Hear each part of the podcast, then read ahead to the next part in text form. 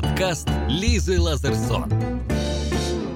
Всем привет, это подкаст Лиза Лазерсон, и сегодня у нас в гостях политик Илья Яшин. Здравствуйте, Илья. Привет, привет.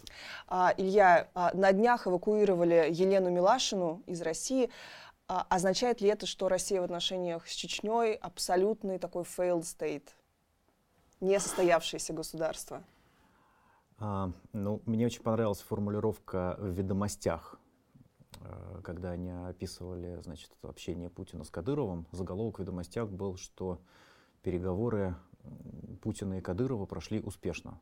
Для меня новость, что президент России с главами регионов ведет, оказывается, переговоры. Мгм. Поэтому да, в целом это напоминает э, попытку как-то э, выстроить отношения, ну, по сути, независимым государством.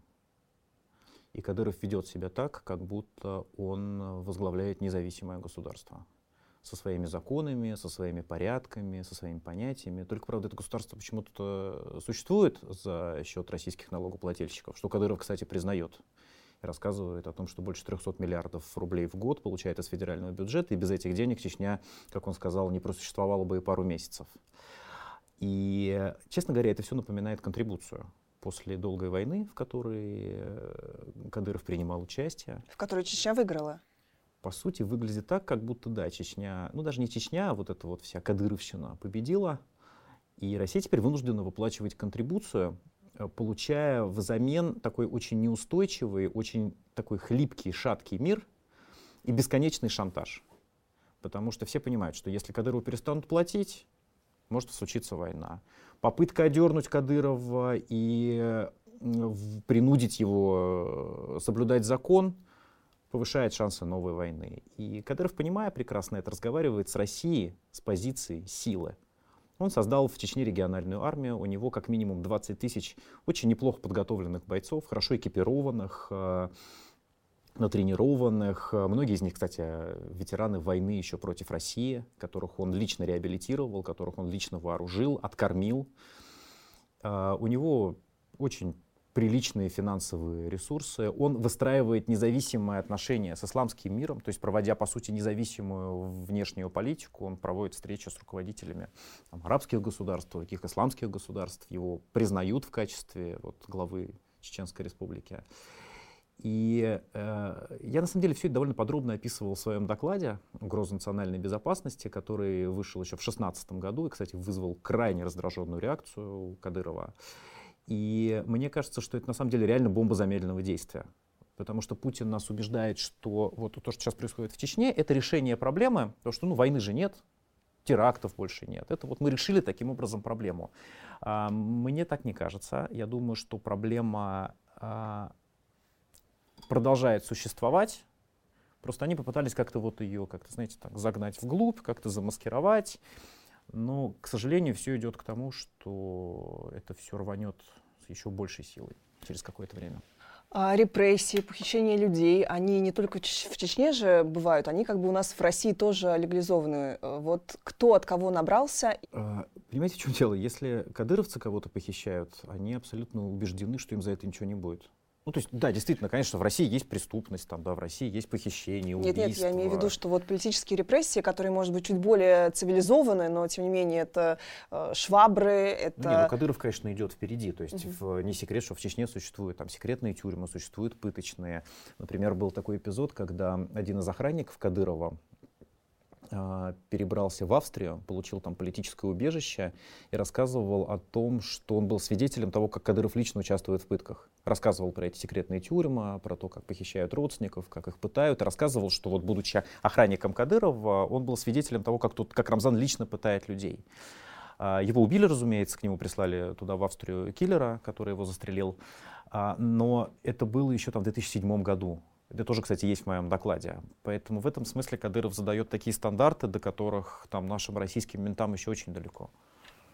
Все-таки боится ли Путин Кадырова или нет? Ну, я думаю, что опасается, конечно, потому что, э, ну, послушайте, вот еще раз, да, Кадыров — это э, самый, наверное, влиятельный российский силовик. Это, э, нет ни одного региона, где существовала бы своя региональная армия.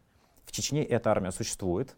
Кадыров устраивал демонстра- демонстративный такой показ, демонстрацию силы, а, когда собрал на стадионе почти 20 тысяч своих бойцов.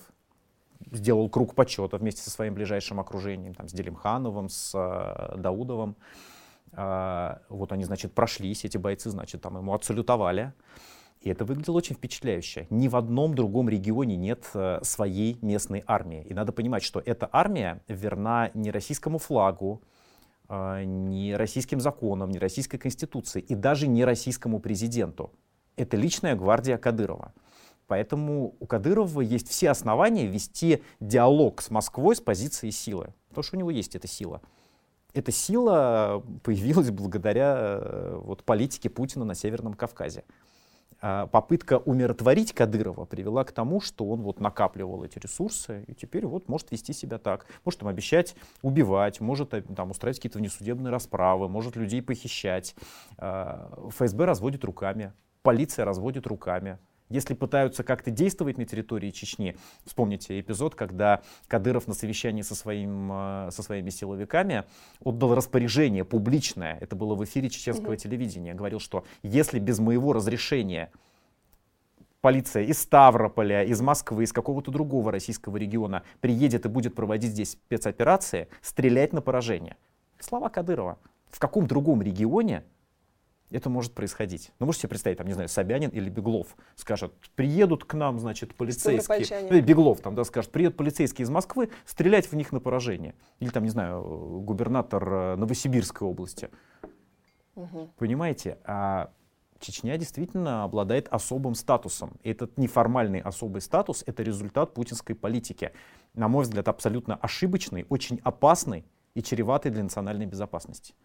А, в обратную сторону это тоже справедливо. Когда был кризис Ингушетии, да, между Чечней и Ингушетией, то федеральный центр поддержал Кадырова, то есть Кадыров зависит все-таки от федерального центра, от поддержки э, силовиков э, федеральных. Да он бы справился и без этого. Это была чисто политическая поддержка. Угу. Кадыров, я думаю, справился бы и без этого. То есть э, Понимаете, все, с кем у Кадырова возникает конфликт, апеллируют к федеральному центру. И никто еще не получал, по большому счету, реальной поддержки и защиты от Кремля. Не потому что Кремль не хочет, а потому что, по всему, не может. Угу. Как тогда выходить из этого тупика с э, Кавказом, с Чечней? Тут нет однозначного ответа, потому что, честно говоря, любая попытка может привести к новой войне. А, и ну, там есть точка зрения. Давайте там дадим Кадырову независимость, и пусть он там, значит, вот отделим Чечню так он не захочет отделяться. А зачем ему отделяться-то? Он получает больше 300, там, 370 миллиардов в год он получает от России. Зачем ему отделяться, пока его здесь кормят? А все, да, что от него требуется, это просто время от времени публично говорить, я пехотинец Путина, и э, Путин мой президент, и рисовать ему там 99% на выборах. Все, больше ничего не требуется. Свои законы, свои порядки, э, ничего не требуется. А, ну, то есть сейчас все-таки только альтернатива либо сепаратизм, либо вот э, Нет, кормить. я думаю, что на самом деле, конечно, в перспективе Чечню, я думаю, вполне возможно вернуть в правовое поле. Для этого надо решить проблему Кадырова так или иначе как-то его изолировать или как-то его там устранить с э, поста главы Чеченской Республики. И после этого э, э, сформировать легальные, легитимные органы власти в Чечне, которые пользовались бы доверием со стороны народа. Потому что, несмотря на все эти, значит, там, якобы 400-тысячные митинги, несмотря на все там эти присяги и культ личности Кадырова в Чечне, понятно, что его власть держится исключительно на страхе. Люди боятся. У Кадырова много кровников в Чечне, он там разгромил этот э, Тейп Ямадаевых, он, на его руках много крови. И э, много людей, у которых там похищали родственников, пытали, мучили. И э, молчание такое на данный момент чеченского народа, оно связано исключительно с тем, что Кадырова боятся. Потому что, ну, даже в Москве, понимаете, люди там опасаются и понимают, что даже в Москве они могут проводить там какие-то операции по устранению врагов Кадырова. Понятно, что он говорит, если ты в Чечне живешь, с тобой вообще что угодно могут сделать. А решение чеченского вопроса лежит через решение проблемы Кадырова. Так или иначе, как-то его надо отстранять от власти, а, как-то так или иначе его надо изолировать и возвращать Чечню в правовое поле, при том, что, как мне кажется, э, ну, вот реального сепаратизма, реально сепаратистских настроений на сегодняшний день в Чечне нет. То есть если их не подогревать и не разжигать, э, это, ну, ну, по крайней мере, я не наблюдаю. Там у меня есть и знакомые, какие-то эксперты там по Чечне, но мы этого не видим. Надо разговаривать с людьми, договариваться и находить общий язык, э, объяснять, что на самом деле Чечне в составе России будет комфортно. Если люди будут сами выбирать свое руководство, если люди будут э, как-то вот там, находить свое место, мне кажется, это в перспективе вполне реально. Хотя, возможно, я мечтатель. Но это и россиянам будет в России комфортно, когда они смогут выбирать своих представителей, и все будет хорошо. Это тогда. точно. Это, это, кстати, очень правильное замечание. Кто убил Немцова?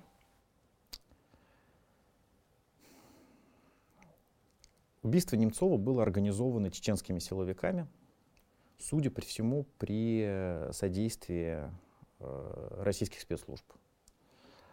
А, нет сомнений, никаких сомнений нет, что следы ведут к Кадырову, но я подозреваю, что и от Кадырова они могут вести в гораздо более высокие кабинеты, вплоть до э, кабинета Путина.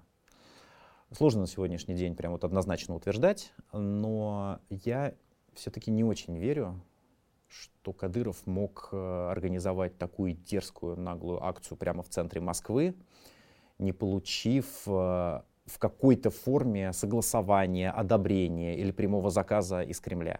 Угу. Я уж не знаю, в какой форме это было сделано, и какая там интрига была закручена, там, да, ему там намекнули, кто именно передал ему это, в какой формулировке, там, да, как это все обосновывалось. Это очень сложно сказать, потому что на самом деле расследование э, было, по сути, прекращено, э, как только были задержаны исполнители. Э, и даже до низовых организаторов следователи дойти не смогли. Ну, вы помните прекрасно да, эту историю да. с Геремеевым, которому, значит, поехали его задерживать, но, к сожалению, вот он дверь не открыл, поэтому следователи вернулись в Москву и, и развели руками, понимаете, а, объявив организатором убийства некого Мухудинова, который у Геремеева вообще-то был водителем, понимаете, просто вот он там деньги передавал, на этом основании его обвини, объявили организатором, но даже его не задержали. То есть просто исполнителя. А, поэтому э, мы можем только строить гипотезы. Вот исходя из нашего там понимания того, что такое Кадыровская Чечня, исходя из понимания того, какими методами действует Кремль, ФСБ, там, на, на примере там, Навального, Литвиненко там, и так далее, я могу предполагать, что, наверное, там, да, за Кадыровым есть какие-то более высокие э, покровители, заказчики, организаторы, но э, по сути своей убийство Немцова — это теракт. Потому что, как мне кажется, главная цель этого убийства — это запугивание общества. Что вообще в целом укладывается в э, линию Кадырова. Запугивание в том смысле, что многие люди, я очень хорошо помню вот эти вот настроения, которые были там сразу после убийства Немцова, что даже если Немцова могут так демонстративно расстрелять, который, ну, все-таки там был одним из самых известных людей в стране, бывший вице-премьер первый вице-премьер правительства, бывший губернатор, бывший руководитель фракции, человек, которого Ельцин там едва не сделал своим преемником. Даже если с ним могут так расправиться, то что же говорить там о, об обычном человеке? Так работает терроризм. Демонстративное убийство, чтобы заткнуть рот, чтобы все были парализованы страхом. Угу. Я как раз хотела спросить про Навального, про отравление, потому что, мне кажется... Большая после... разница, да. То есть вот как раз разница между убийством Немцова и Навального в том, что убийство Навального пытались замаскировать под, ну, типа там, несчастный случай, там, со здоровьем проблема. Ну, Антидепрессанты, Да, вот, типа смерть по естественным причинам. Ну вот в самолете человек скончался, к сожалению, врача рядом не оказалось, с каждым может случиться. Берегите здоровье, дорогие россияне, вовремя кушайте Рафаэлки. А история с Немцовым совсем другая. Это самый настоящий теракт, задача которого запугать нас всех. Угу. После того эффекта, да, который возымел вот именно ролики Навального про расследование, про вот этих ФСБшников, которые его травили, кажется настолько очевидным вообще сама возможность причастности Кремля к таким отравлениям, потому что раньше это все равно казалось какой-то, ну, ди дикость, ну, выскочка. Ну, как, э, по сути, Кремль оправдывает убийство? Ну, даже если это и убийство заказное, мы сто процентов ни при чем, это казалось логичным. Теперь все-таки контекст изменился, мы уже видим да, какую-то страшную историю. разные исполнители, у разных исполнителей есть разные методы. Да? Если вы поручаете э, ликвидировать вашего политического оппонента спецслужбам, они будут пытаться действовать как-то вот чекистскими методами. Знаете, там укол зонтиком, боевые там яды, вот это вот все там под машину человек попал. Мы сейчас это замаскируем все под несчастный случай там и так далее. Ну, слушайте, господи, вот история советских спецслужб, это вот продолжение той самой традиции. А, У кадыровцев гангстерские методы. Враги Кадырова погибали э, вот ровно так, как погиб Немцов. Там, да, Ямадаев, э, э, значит, он выезжал из Белого дома, остановился на набережной у светофора, рядом остановилась машина, вышел киллер, разрядил обойму в упор. Там, да. Его брата, вду, который эвакуировался в Дубае, на подземной парковке к нему сзади подошли, несколькими выстрелами в спину застрелили, точно так же, как Немцова. Там эти иммигранты чеченские точно так же. Подходит человек, стреляет, пытается сбежать. Это чисто гангстерские методы, такие, знаете, Чикаго 30-х годов. Угу. А, поэтому в зависимости от того, каких целей вы хотите добиться ликвидировав своего политического оппонента, вы выбираете исполнителя. Угу. Если вам нужно произвести какой-то такой громкий эффект, чтобы все охренели там, да, и оцепенели от страха, то вы обращаетесь к кадыровцам. Если вам нужно замаскировать все под несчастный случай, мы ни при чем, просто человеку плохо стало, тогда вы выбираете там, ФСБшных исполнителей, ну и так далее. Лиза Лазерсон. Вы смотрели фильм «Навальный»? Нет, я пока не смотрел фильм Навальный, потому что меня очень расстроила та дискуссия, которая происходила в соцсетях. я вижу, как болезненно авторы и те люди, которые причастны к созданию этого фильма, реагируют на распространение пиратских копий. И я решил, что, ну, слушайте, ну не убудет от меня, ну подожду я, ну что, ну почему нужно вот этих людей обижать? Поэтому нет, я подожду, пока будет легальная возможность посмотреть, и с удовольствием посмотрю, там, если нужно, там, куплю там эту копию все-таки, мне кажется, надо уважать друг друга. То есть вы не разделяете мнение, что Навальный принадлежит всем, значит, нельзя за это, ну, то есть не то, что нельзя, а если вот нет возможности посмотреть э, легально, то надо разрешить людям ну, посмотреть, как могут. Слушайте, ни у кого пока нет возможности посмотреть легально нигде в мире, потому что фильм только вышел, он, его только вот показали на фестивалях, и, ну, это обычная история. Вот выходит фильм, его сначала катают по фестивалям, потом выкладывают в свободном доступе. Если бы не было принципиально никакой возможности, да, вот авторы сказали, слушайте, вот, ну, мы не можем показать в России, никакой возможности нет. Это один разговор. Так они, Но может не быть, так. не смогут. Ну, нет, ну послушайте, вот я слушаю, что говорит там Певчик, что так. говорит Волков. Они говорят, говорят, сделаем. Мы сделаем все возможное для того, чтобы у людей в России была легальная возможность посмотреть этот фильм. Угу. Я считаю, что просто, ну, если люди просят, говорят, ребят, ну не воруйте у нас, мы сделаем все для того, чтобы у вас была легальная возможность посмотреть а, в распространение пиратских копий там, с плохим переводом, ну, это вредит просто вот компании, да, ну, то есть этот фильм, у него же там есть компания там какая-то своя. Ну, потерпите чуть-чуть. Ну, то есть, ну вот почему нужно вот, я понимаю, что все хотят посмотреть. Немедленно, прямо сейчас, сразу. А если не посмотрите вот прям сразу, а потерпите, не знаю, там две недели или три недели или месяц, что с вами случится? А, Олег Кашин месяц назад в годовщину э, болотных э, протестов на Болотной площади э, запостил такую смешную, ну, как, смешную грустную фотографию с лидерами протеста 2012 года.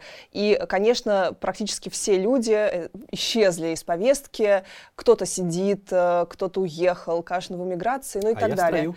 А вот вы в строю, как так получилось? Я не знаю. Я не знаю. Этот вопрос мне часто задают. Э, иногда он звучит э, недоуменно. Почему в танке не сгорел? Иногда это звучит довольно оскорбительно, иногда это звучит, э, ну, по-разному, да. Но, как правило, это все, конечно, ассоциируется с припевом «Скажи, а почему ты вместе с танком не сгорел?» И на самом деле, честный ответ в том, что я не знаю. То есть э, я с 2012 года ни на миллиметр свою риторику, э, знаете, не сгладил, да, наоборот. То есть там после убийства Бориса Немцова я стал довольно открыто и прямо критиковать Кадырова и там ужесточил, можно сказать, свою риторику. Если сравнивать с тем, то, что я говорил там, в 2012 году и сейчас, наверное, сейчас я пожестче даже выступаю. Э, я ну, как бы достаточно последовательно действую и никогда не играл там, знаете, вот на в серой зоне, не mm-hmm. пытался там, я не, там, не знаю никаких этих там кремлевских чиновников, никогда не видел в жизни, просто никогда не видел там ни Суркова, ни Володина, ни Кириенко, я этих людей не знаю. И э, просто делаю, что должен. Вопрос про э, вашу, э, ну вот про, про, про вот эту вот некую э, тусовку, что ли, 12 года, которая была, она была сначала сплоченная, потом полностью раскололась, а вы все время везде фигурировали через запятую фактически с Олегом Кашиным. Вот что вас связывало в то время и как так получилось, что ну, вы с, с ним мы фигурировали расстались? через запятую гораздо раньше. Это был, наверное, год Седьмой, 2000, восьмой. раньше даже. Это Угу. был год 2005-2006, до тех пор, пока Олег не начал свои игрища с администрацией президента, а, пока он не начал сотрудничать с движением «Наши». Был такой печальный период его А вы считаете, это биографии. сотрудничество было вот то, что описано, вернее, Ну, показано в фильме? Он же не, дело не в фильме, дело, ну, что ж, он этого не отрицает. Он же, как он рассказывал... Он отрицает В от... каком-то интервью он, э, я читал, он рассказывал, что я, говорит, буквально ходил и кричал, Кремль, возьми меня на работу. И, ну, он действительно там выступал там перед нашистами, что-то там как-то с ними, там у него было какое-то взаимодействие. И закончилось это тем, э, когда его чуть не убили. Когда он лежал в коме с пробитой головой, Ну, это же были не, не нашисты по итогу. не нашисты, но это были единороссы по итогу. Ну, то есть, как вы знаете, разные сорта. Ну, то есть там э, нет принципиальной разницы в этом смысле, кто организовал покушение на Кашина, Якименко или Турчак. Потому что это выходцы из одной среды, да. Якименко был лидером движения «Наше», Турчак был лидером молодой гвардии «Единая Россия». В чем принципиальная разница? Расскажите В том, мне. что один То, то, какие-то в разных кабинетах брали деньги, в разных методах брали деньги, там, да. И э, у Якименко были такие методы более демонстративные, а, понимаете, а из другого кабинета просто э, чуваков э, с арматурой послали пробивать голову журналисту. Вот, поэтому нет, наши дороги с ним разошлись еще там году, наверное, 2005-2006, в 2005 а, до этого мы просто дружили. Ну, То есть у нас не то, что мы там, знаете, у нас э, там было какое-то политическое там сотрудничество, мы дружили, и как раз э, через запятую нас начали писать после истории 2005 года, когда движение наше только-только создавалось, нарождалось. И, э, значит, мне кто-то там из студентов э, сообщил о том, что вот у них будет слет. Еще никто даже не знал, что будет это называться движение наше. Просто вот была история, что создается некое кремлевское движение молодежное для противодействия там, оранжевой революции под впечатлением Украины, которая была в прошлом году. Вот. И у меня, значит, появилась информация, что где-то в Подмосковье они собирают слет. И Вот я рассказал об этом Кашину, с которым мы были в таких дружеских отношениях. И мы поехали, значит, э, троллить? ну не то, что троллить, собирать информацию. То есть для меня это было важно, потому что я понимал, что это движение создается для борьбы с такими, как я. Кашин ну, нужен, такая гонза журналистика, значит, он собирал информацию и хотел там написать эксклюзивную статью. Вот, и в итоге мы туда пробрались, провели там полдня до тех пор, пока нас не разоблачили. А, Не узнали, что ли? Так нас никто не знал тогда, послушайте. Нас никто тогда не знал. Это был 2005 год. Ну, Кашина, Кашина была фамилия, но слуху как-то, потому что он публиковался в «Коммерсанте», но это же было не время Ютуба, когда, знаете, вот там все знали друг друга в лицо. Ну, фамилия на слуху. Вот, мы приехали, представились, значит, э, активистами из Калининграда. Нас поселили в номер. И мы ходили, хлопали глазами, значит, смотрели там на этих активистов, как Кашин их потом назвал «ликующая гопота» в, в одном из комментариев. И в конце концов нас разоблачили. Якименко, значит, нас э, собрал значит, актовый зал, или, по-моему, это столовая была, и вот представил, что вот, значит, дорогие друзья, здесь вот люди как раз, с которыми нам с вами предстоит бороться, вот враги России, вот они, вот Олег Кашин, вот Илья Яшин. И у меня с ним началась какая-то перепалка, ну, то есть он как-то так, значит, сверху вниз, значит, нам начал что-то высказывать, я начал что-то ему отвечать. И в итоге Якименко разозлился и сказал охране своей, значит, э, сказал, это вы выведите и засуньте головой в сугроб. И, честно говоря, мне казалось, что это фигура речи. И к моему недоумению реально ко мне подошли несколько, значит, здоровых э, спортивных таких парней, выволокли меня на улицу, засунули в сугроб, ну и попинали немножко ногами.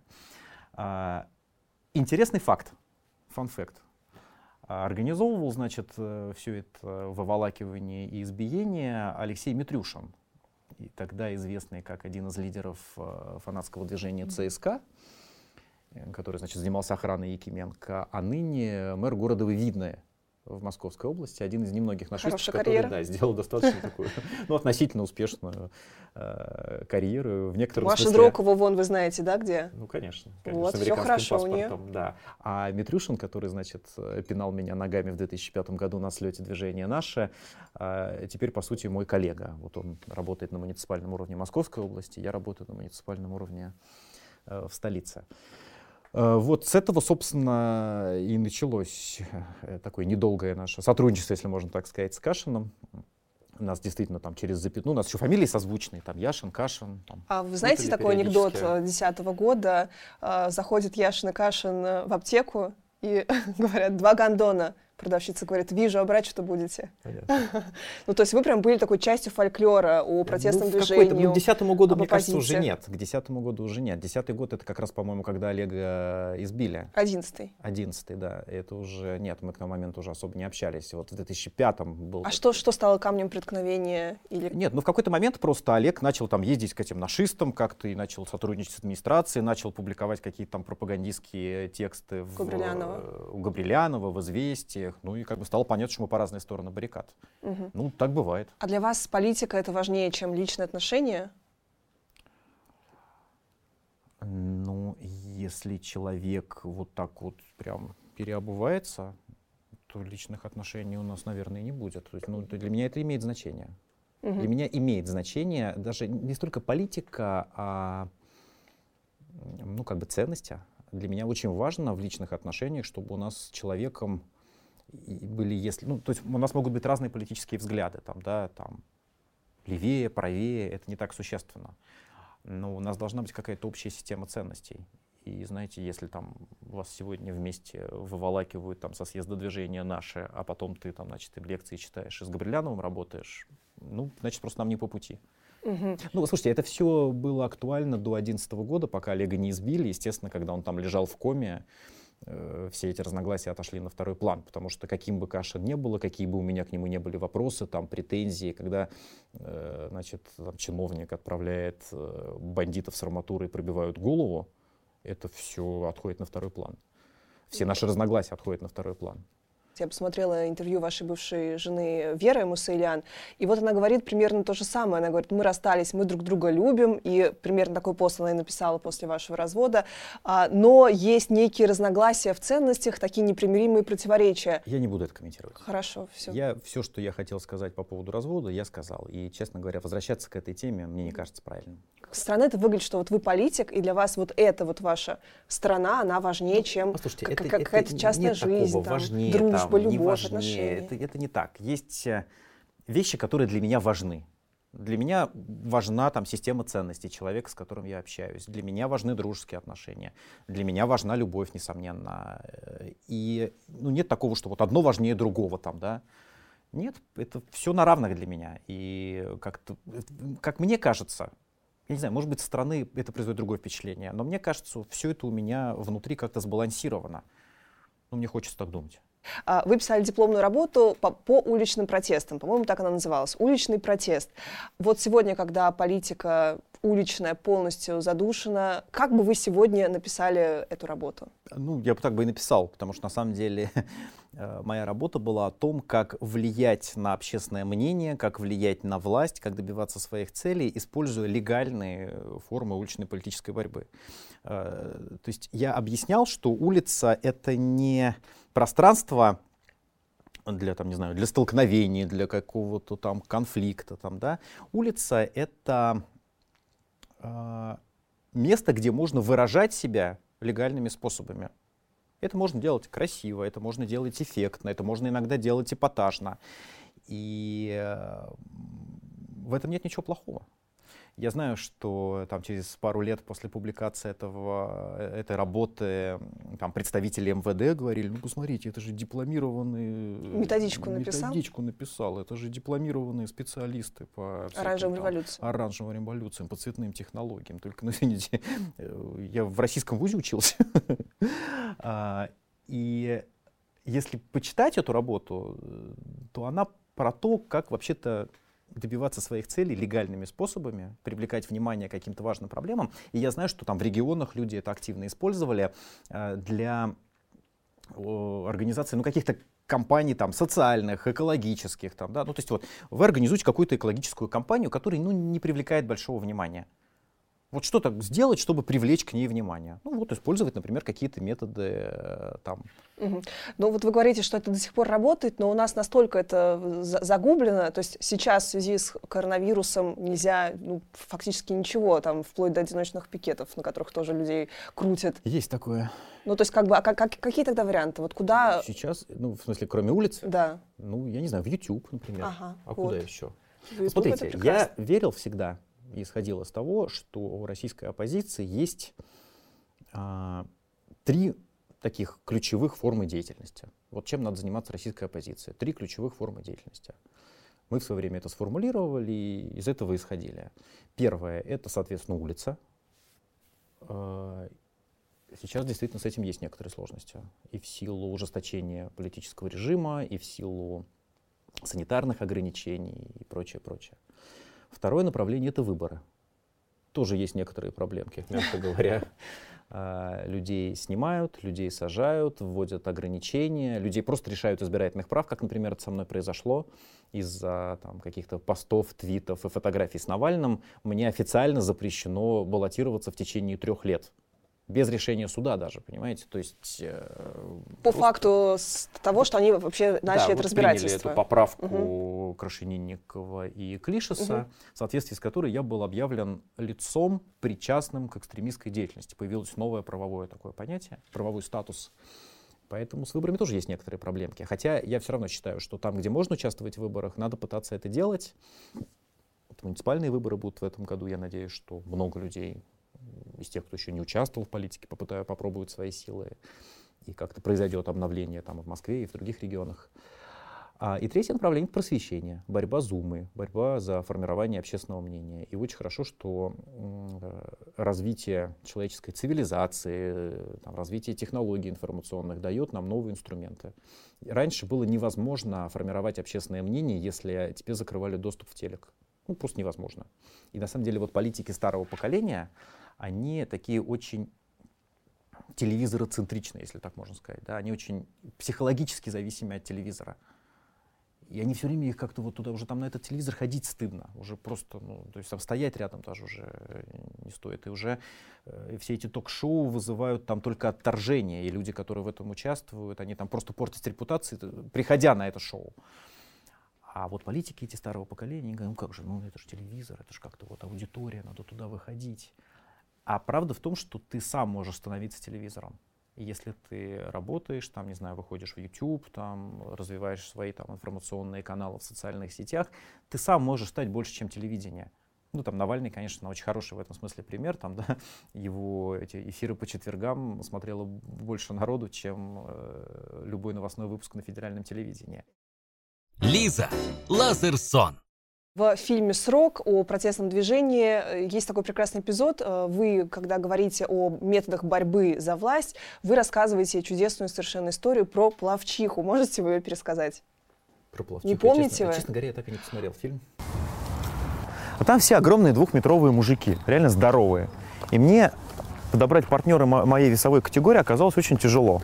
Среди занимавшихся была одна женщина, какая-то бывшая плавчиха двухметровая, тоже огромная, но она женщина, и поэтому они решили, ну, она же женщина, давайте вот ее поставим. Вот я стою там, закрывшись там, да, и вот она три минуты меня лупит. Но она девушка крупная такая, плавчиха. Я чувствую, она уже начинает выдыхаться потихонечку. И я, набрав там всю волю в кулак, а как ей дал в лоб. И она упала села на задницу. Как вы считаете, можно ли драться мужчине и женщине ну, и вступать в спарринги? Слушайте, ну то есть это, это неправильно, мне кажется, просто да или нет. То есть э, во-первых, она действительно была значительно крупнее меня. Угу. Она была профессиональной спортсменкой. И это было решение тренера. Угу. То есть тренер сказал, будешь спарринговаться. Ну, это, слушай, это же не уличная драка была. Да понятно. Это же спорт. Но вы так описываете, как вы ее нокаутировали, это было достаточно Ну, нокаутировала это тоже, честно говоря, там сильно сказано. Там я, ага. У меня там прошел один удар удачный, и она там пошатнулась и упала. После угу. этого встала, естественно, никакого нокаута не было. Но кроме того, слушайте, у нее капа была, там я был в перчатках, но это же спорт. Угу. А вы сравнивали вот этот конкретный эпизод с Путиным, что когда Путин откроется, надо ему, значит, э, вовремя э, хук э, с слева влепить.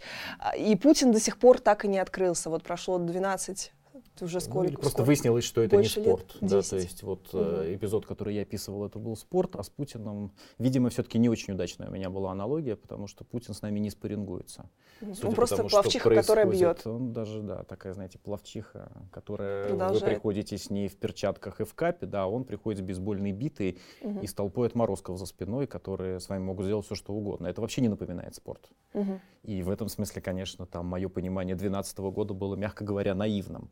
Мгм. Потому что еще не было войны с Украиной, еще не было убийства Немцова, еще не было отравления Навального. И, честно говоря, ну как-то не было ощущения, что вот это вот такие люди, с которыми мы имеем дело. Хотя уже, конечно, можно было предположить. Так что нет, здесь спортом и не пахнет. Ну, мне, честно говоря, мне прям вот реально жаль, что эта история с этой плавчихой вызвала такой резонанс. Она вызвала, да, в свое время резонанс, я просто Ну, не, не периодически мне что-то там, вот как вот Мгм. вы говорите, а Мгм. как вот что с женщиной там, и это же не была драка, и мне жаль, что на самом деле это так воспринимается, и это не была, конечно, никакая драка, но то, что это так истолковывается, так трактуется и вот так понимается, ну мне прям жаль. Ну, вы знаете, что в спорте сейчас вообще все рамки стираются, и трансгендерные э, атлеты могут э, выступать э, с, там, не знаю, транс, транс-женщины выступать с женщинами, да, хотя это люди, которые биологически рождены мужчинами, и тоже есть споры на эту тему, но, тем не менее, вот э, Ну, мы спортивное- совсем в дебри уйдем. спортивное сообщество, оно это э, допускает, Я, и слушай, не настолько я глубоко зн- знаком с этой темой, и поэтому мне даже, честно говоря, сложно это комментировать. Ну, то есть у вас нет позиции, что вы против этого или за это? Я про это ничего не знаю. Мгм. Вы не могли не слышать резонансную историю Егора Беликова. Это самая, наверное, громкая история, а, связанная с публичным, да, с публичным признанием своей вины в, там, в а, физическом, психологическом насилии по отношению к женщинам. А, И вот два года назад, э, если вы помните, была опять же кампания в Твиттере. Девушки вспоминали абьюз и насилие. А, В частности, Руслан Гафаров из Сбербанка был обвинен в изнасиловании, его тут же уволили. Был ряд других резонансных каких-то дел. И в этой череде была история Леси Рябцевой, которая осталась незамеченной. А, м, Ничего незамеченный. а вот давайте Была целая компания. а вот я бы давайте поговорим про это, потому что вот человек говорит, что я там испытывал психологическое насилие со стороны Ильи Яшина, и его друг пытался меня изнасиловать, Илья мне не поверил. А, и, в принципе, вот в либеральном сообществе, в фейсбучной тусовке а, над этим как-то немножко даже посмеиваются. Вот если вы, вы говорили про эфиры, и люди вырезали реально скриншоты, а, когда Леся Рябцева там что-то так эмоционально говорит, там он в меня пытался два пальца всунуть, и все стебутся, ха-ха-ха, лол. Притом это те же либералы, которые, ну, точно защищают жертв Егора Беликова или там жертв Руслана Гафарова. Почему конкретно э, с Лесей Рябцевой вот произошел вот этот вот поворот, что ли, Ну, Если э, вы в общественном сознании? не обратили внимания, я эту историю практически никак не комментировал и ничего не высмеивал и никак никого не троллил. Я просто сказал, что это вранье. Мгм. Потому что это вранье.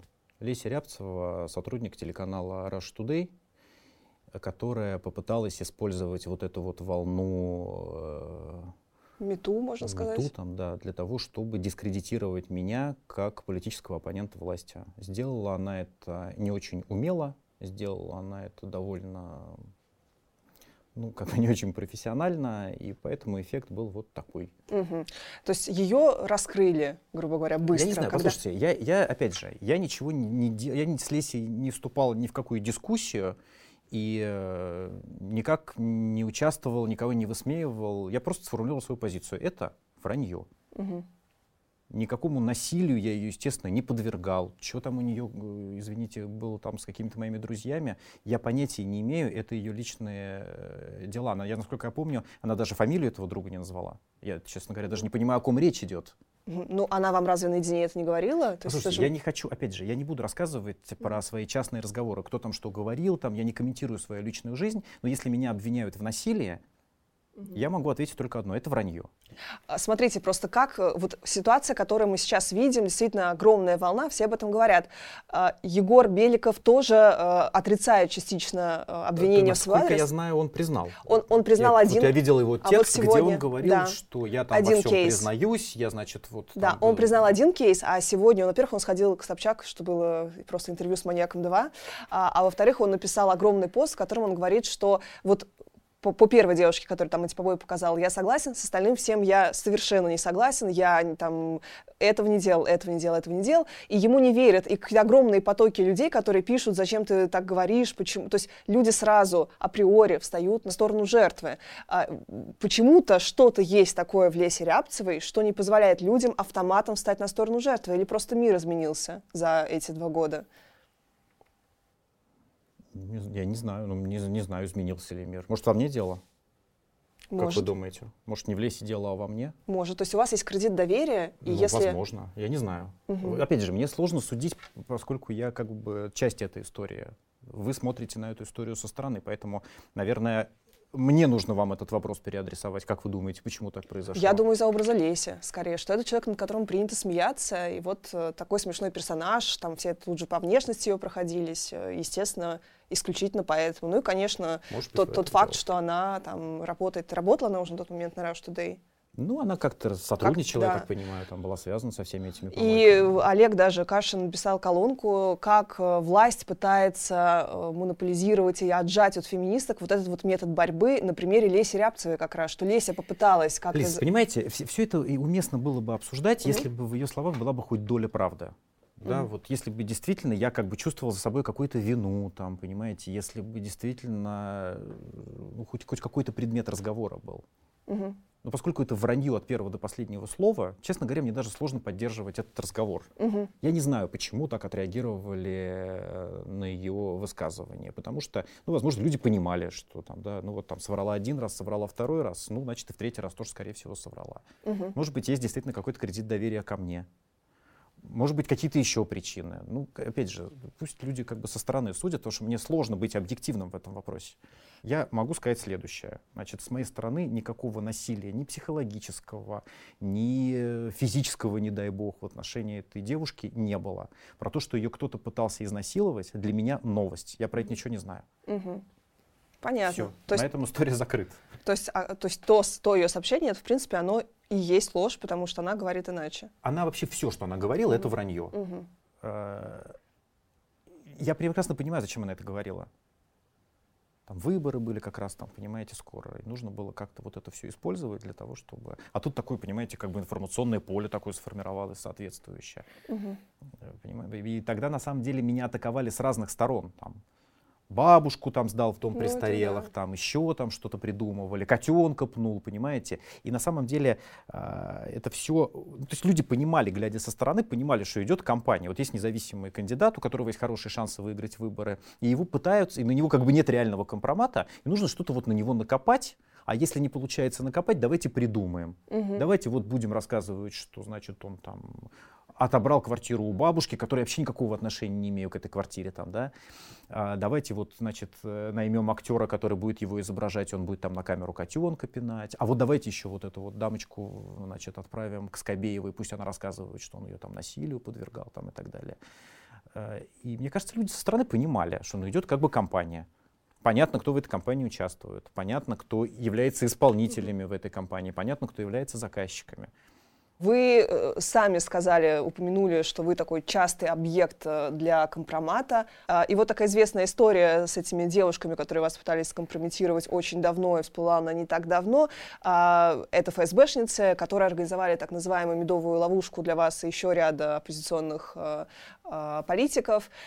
И вы выпустили ролик такой разоблачающий их и назвали его шкуры в погонах. Mm-hmm. Вот насколько это уместно так называть э, женщин, даже если они сотрудницы? А почему, а почему, почему обязательно женщин? А почему кто вот это? Мы о ком речь была? Исходим из того, что обязательно это относится к женщинам. А вы ну, кого есть, так назвали? Шкуры — это люди, которые спят за деньги. Я так. не разделяю, знаете, как бы там женщины, мужчины, и женщина может этим заниматься, и мужчина может этим заниматься. Ну вот в нашем обществе принято таких людей называть шкурами. Так это плохо, что так принято? Да это нет, это просто русский язык, это определение. Ну то есть понятное дело, что это а, такое определение сленговое, эмоционально окрашенное, такое просторечное, но это как бы вот так вот в русском языке используют это слово. Для того, чтобы обозначить человека, подчеркиваю, не мужчину или женщину, а человека, который торгует собой для получения какой-то выгоды или корысти, это называют шкурой. Угу. Ну, знаете, у меня, я на «Эхо Москвы», вот мы тоже с Ирой Воробьевой дискутировали на эту тему, но у вас же нет вопросов к Шевчуку, когда он поет про э, государственных шлюх. А, нет, и могу объяснить почему, потому Объясните что он, а, потому что это э, ну аллегория, это иносказание.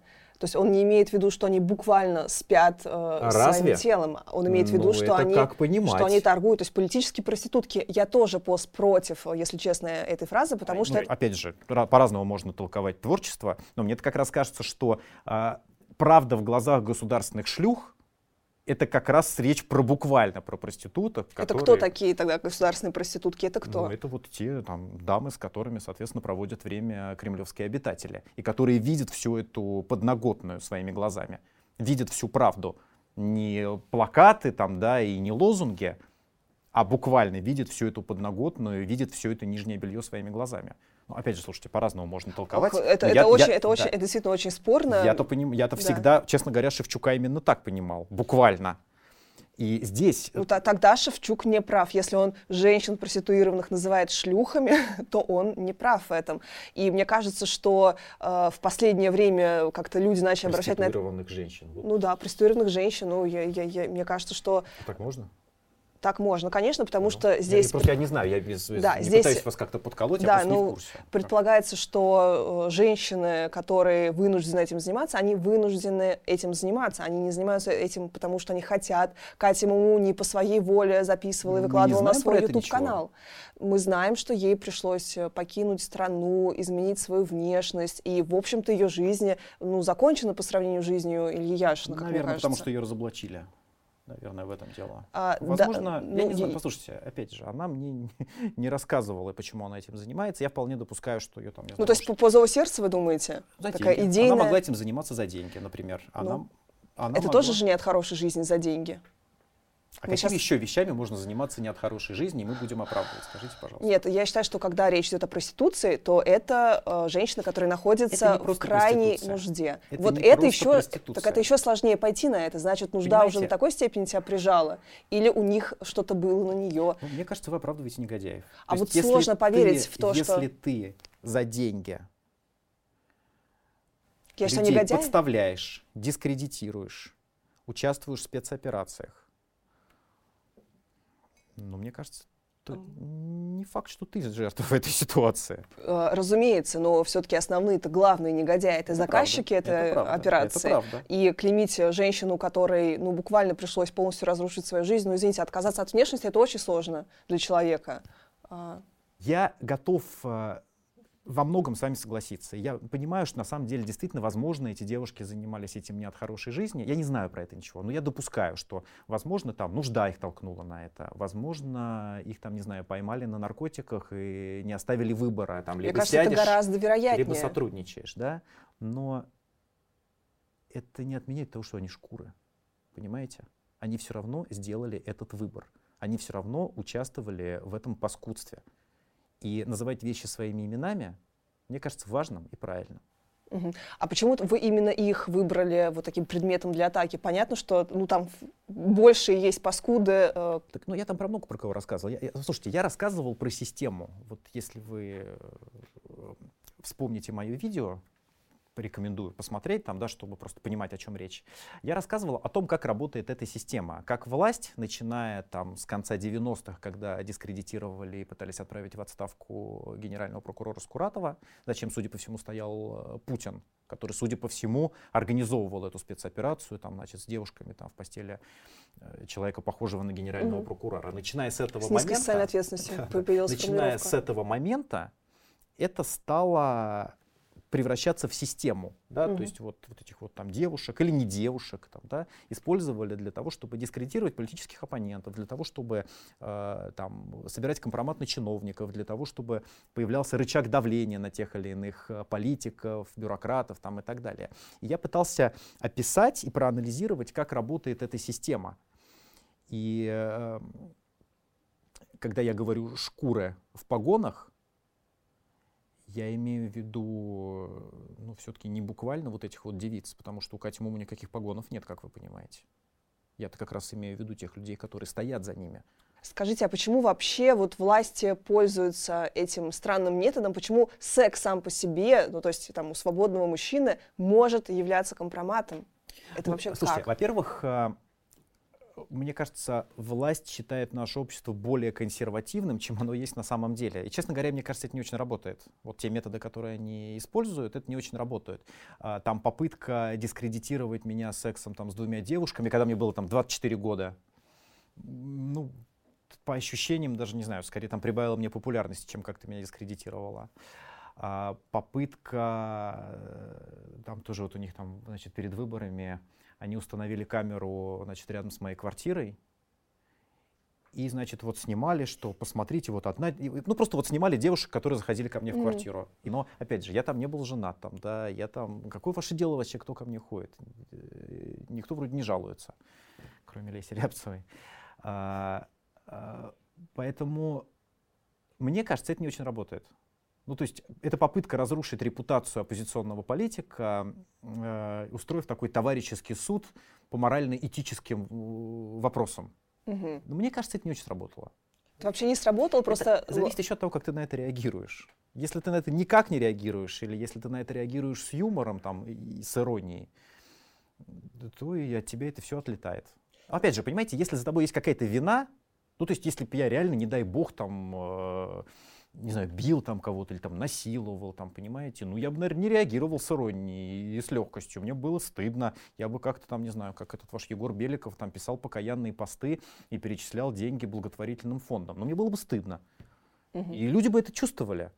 А когда тебя пытаются дискредитировать какой-то фигней, ну, тоже, знаете, вот меня больше всего поражает лицемерие властей. Э, а, такие все, знаете, консерваторы на словах, и за скрепы, и за семейные ценности, там, да. Ну, поскребите любого, блин, руководителя государства. Путин развелся с женой. Собянин развелся с женой. У одного любовница, у другого любовница, там самолеты, внебрачные дети. Вы мне запрещаете в носу ковыряться? Серьезно? Я в браке жене не изменял ни разу. Ну да, мы там развелись, там всякое может сложиться. Но если там у меня есть отношения, я стараюсь в этих отношениях быть там приличным человеком, потому что я уважаю себя и своего партнера. А что происходит в моей постели, не ваше собачье дело. Мне просто даже интересно, как, как они это придумали. Но они же поняли, что они лоханулись, но конкретно с вами, и даже не стали... Ну, там был еще момент, на самом деле. Они же меня пытались дискредитировать не столько девицами. Угу. И мое видео, на самом деле, выложили спустя много вот, лет. Вот, они же даже не поняли, зачем они вас сняли. Они типа, окей, я, там, я же занимается сексом. Да, да. Они же пытались меня там, типа, развести там наркотики, да, там. То есть я как-то там напрягся. Она сначала там достала какой-то огромный пакет с этими там, с игрушками. И они пытались меня там... А, чтобы просто было ну, красивее картиночка. Ну, не просто. Они же там, типа, пытались меня, а давай вот там, типа, мы используем эти игрушки как-то нетрадиционно. Uh-huh, там, uh-huh. Я говорю, не-не-не, я как бы, это не по, uh-huh. не по моей части, не надо. А потом появились наркотики. У вас бы еще популярность бы выросла ну, тогда. Ладно. Потом появились наркотики.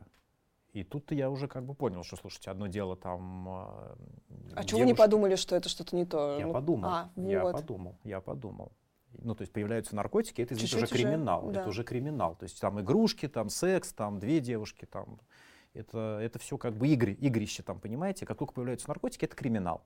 Поэтому как только появились наркотики, я, извините, там, да, натянул штаны, эвакуировался, и больше с этими девушками не встречался никогда. Угу. И понимал. Вы сразу самом... поняли, да? Ну, я понял, что что-то здесь мутная mm. какая-то история. Там ну, то есть прям... Я, кстати, могу вам сказать, что я предупредил некоторых своих друзей. И выяснилось, что там, например, один из моих друзей, Спасли журналист. Я показал ему фотографию одной из этих девушек, и он сказал, елки, она мне в одноклассниках, тогда еще одноклассники были, она мне написала, я вот типа на следующей неделе к ней в гости собирался ехать. Я не буду называть фамилию, это да, друг журналист. Вот, друг я, журналист. Да, он до сих пор мне благодарен за то, что я его выручил. Вопросы из анкеты для девочек. У нас последняя рубрика «Вопросы из анкеты для девочек».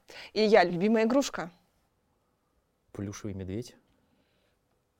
Как-то вы, вы все так дежурно, как политик, отвечаете. Твое... Вообще нет, правда. Я, ну, у меня дома, вот, например, действительно на шкафу сидит плюшевый медведь белый. А, современный, не из детства. Ну, относительно. Мне его подарили году в 12 наверное. Ну, такой прикольный плюшевый медведь у меня. как-то вот, я там, сколько там я переезжал, вот он со мной все время ездит. Ну, действительно, классная игрушка. А, ты себе нравишься? Не всегда. Твои лучшие качества? Последовательность. Качество, которое тебе в себе не нравится. Эмоциональность. Интересно. А твое прозвище в школе? Люкс. Это производное от имени Илья. А, да-да, точно, даже помню, что так кого-то называли. Любимый мультфильм? Варежка. Любимая те-? Да, конечно, конечно. Любимая телепередача? Очумелые ручки. Красиво, это впервые. У нас всегда обычно называют там «Джунгли зовут». Любимая подвижная игра? Футбол. Любимая еда? А, Макароны. С сосисками. Блин, это просто... это у, у мо- у моей, у моей дочери такая, такой же вкус. Да, да. А, любимая погода? А, Солнце, тепло. А, любимый день недели? Суббота. Что ты делаешь в свободное время?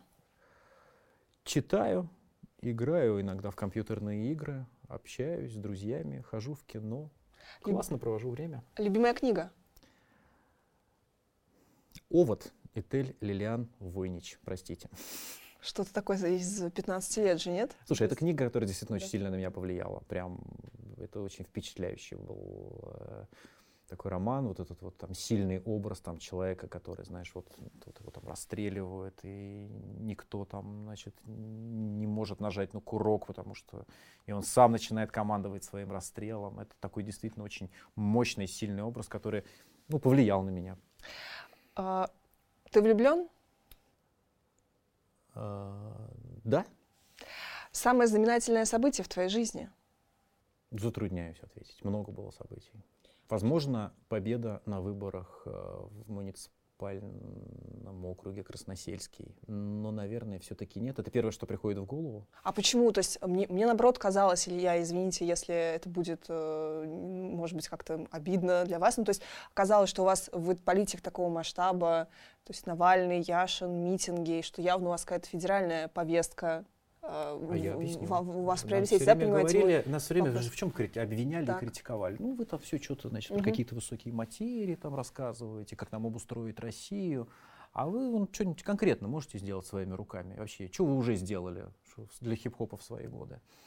И для меня это как раз это был очень такой серьезный вызов, что я могу, извините, не только там теоретизировать там, да, с высокой трибуны в Координационном совете оппозиции, а я действительно могу вот там руками работать на земле. Ну и мне кажется, все-таки я доказал, что это действительно так. Просто понимаете, да, э, что так- так- такая разница, кажется, что это незначительный как бы пост для вас. Даже не пост, мы даже говорим не, не о посте главы района, а вот серьезно, мундеп, это же как бы это понимаете, уровень слушай, Яшина. вот у меня есть четкое понимание. Для того, чтобы претендовать на какой-то более высокий пост, надо доказать свою состоятельность на, Мгм. в должности пониже. И в этом смысле, ну, это важная часть моей политической биографии. Я выиграл выборы, потому что я, извините, ходил не потому, что я там с Навальным там, или там, с Немцовым а, там, доклады писал или расследования проводил. Я выиграл выборы, потому что ходил по квартирам, объяснял, показывал там знания, показывал какие-то практические знания, там, да, объяснял, что я буду делать. Благодаря этому я победил на выборах, а потом доказал свою состоятельность. Разве опыт муниципального депутата, он как-то равносилен или может служить каким-то доказательством того, что ты будешь успешен даже в Мосгордуме? У тебя же, по сути, нет полномочий на уровне муниципалитета. А, да, но это показывает, что ты... Вот, победа, победа на любых выборах, на самом деле, показывает, чего ты стоишь, и насколько ты способен выполнять свои предвыборные обещания. Если ты даже на муниципальном уровне не способен сделать то, что ты обещаешь, то о других выборах, наверное, уже и заикаться не стоит. Мгм. Кем ты хочешь стать? А, Хочу стать человеком, от которого, который приносит пользу. Ну, мне кажется, я и есть такой человек. Мне кажется, я стал тем, кем я хоч- хотел стать. Чего ты боишься?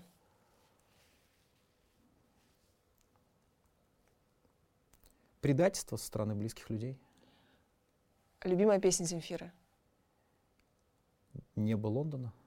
За что тебе стыдно перед мамой?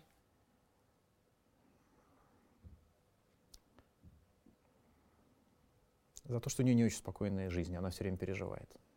Илья, спасибо вам большое. Спасибо. Подкаст Лизы Лазерсон.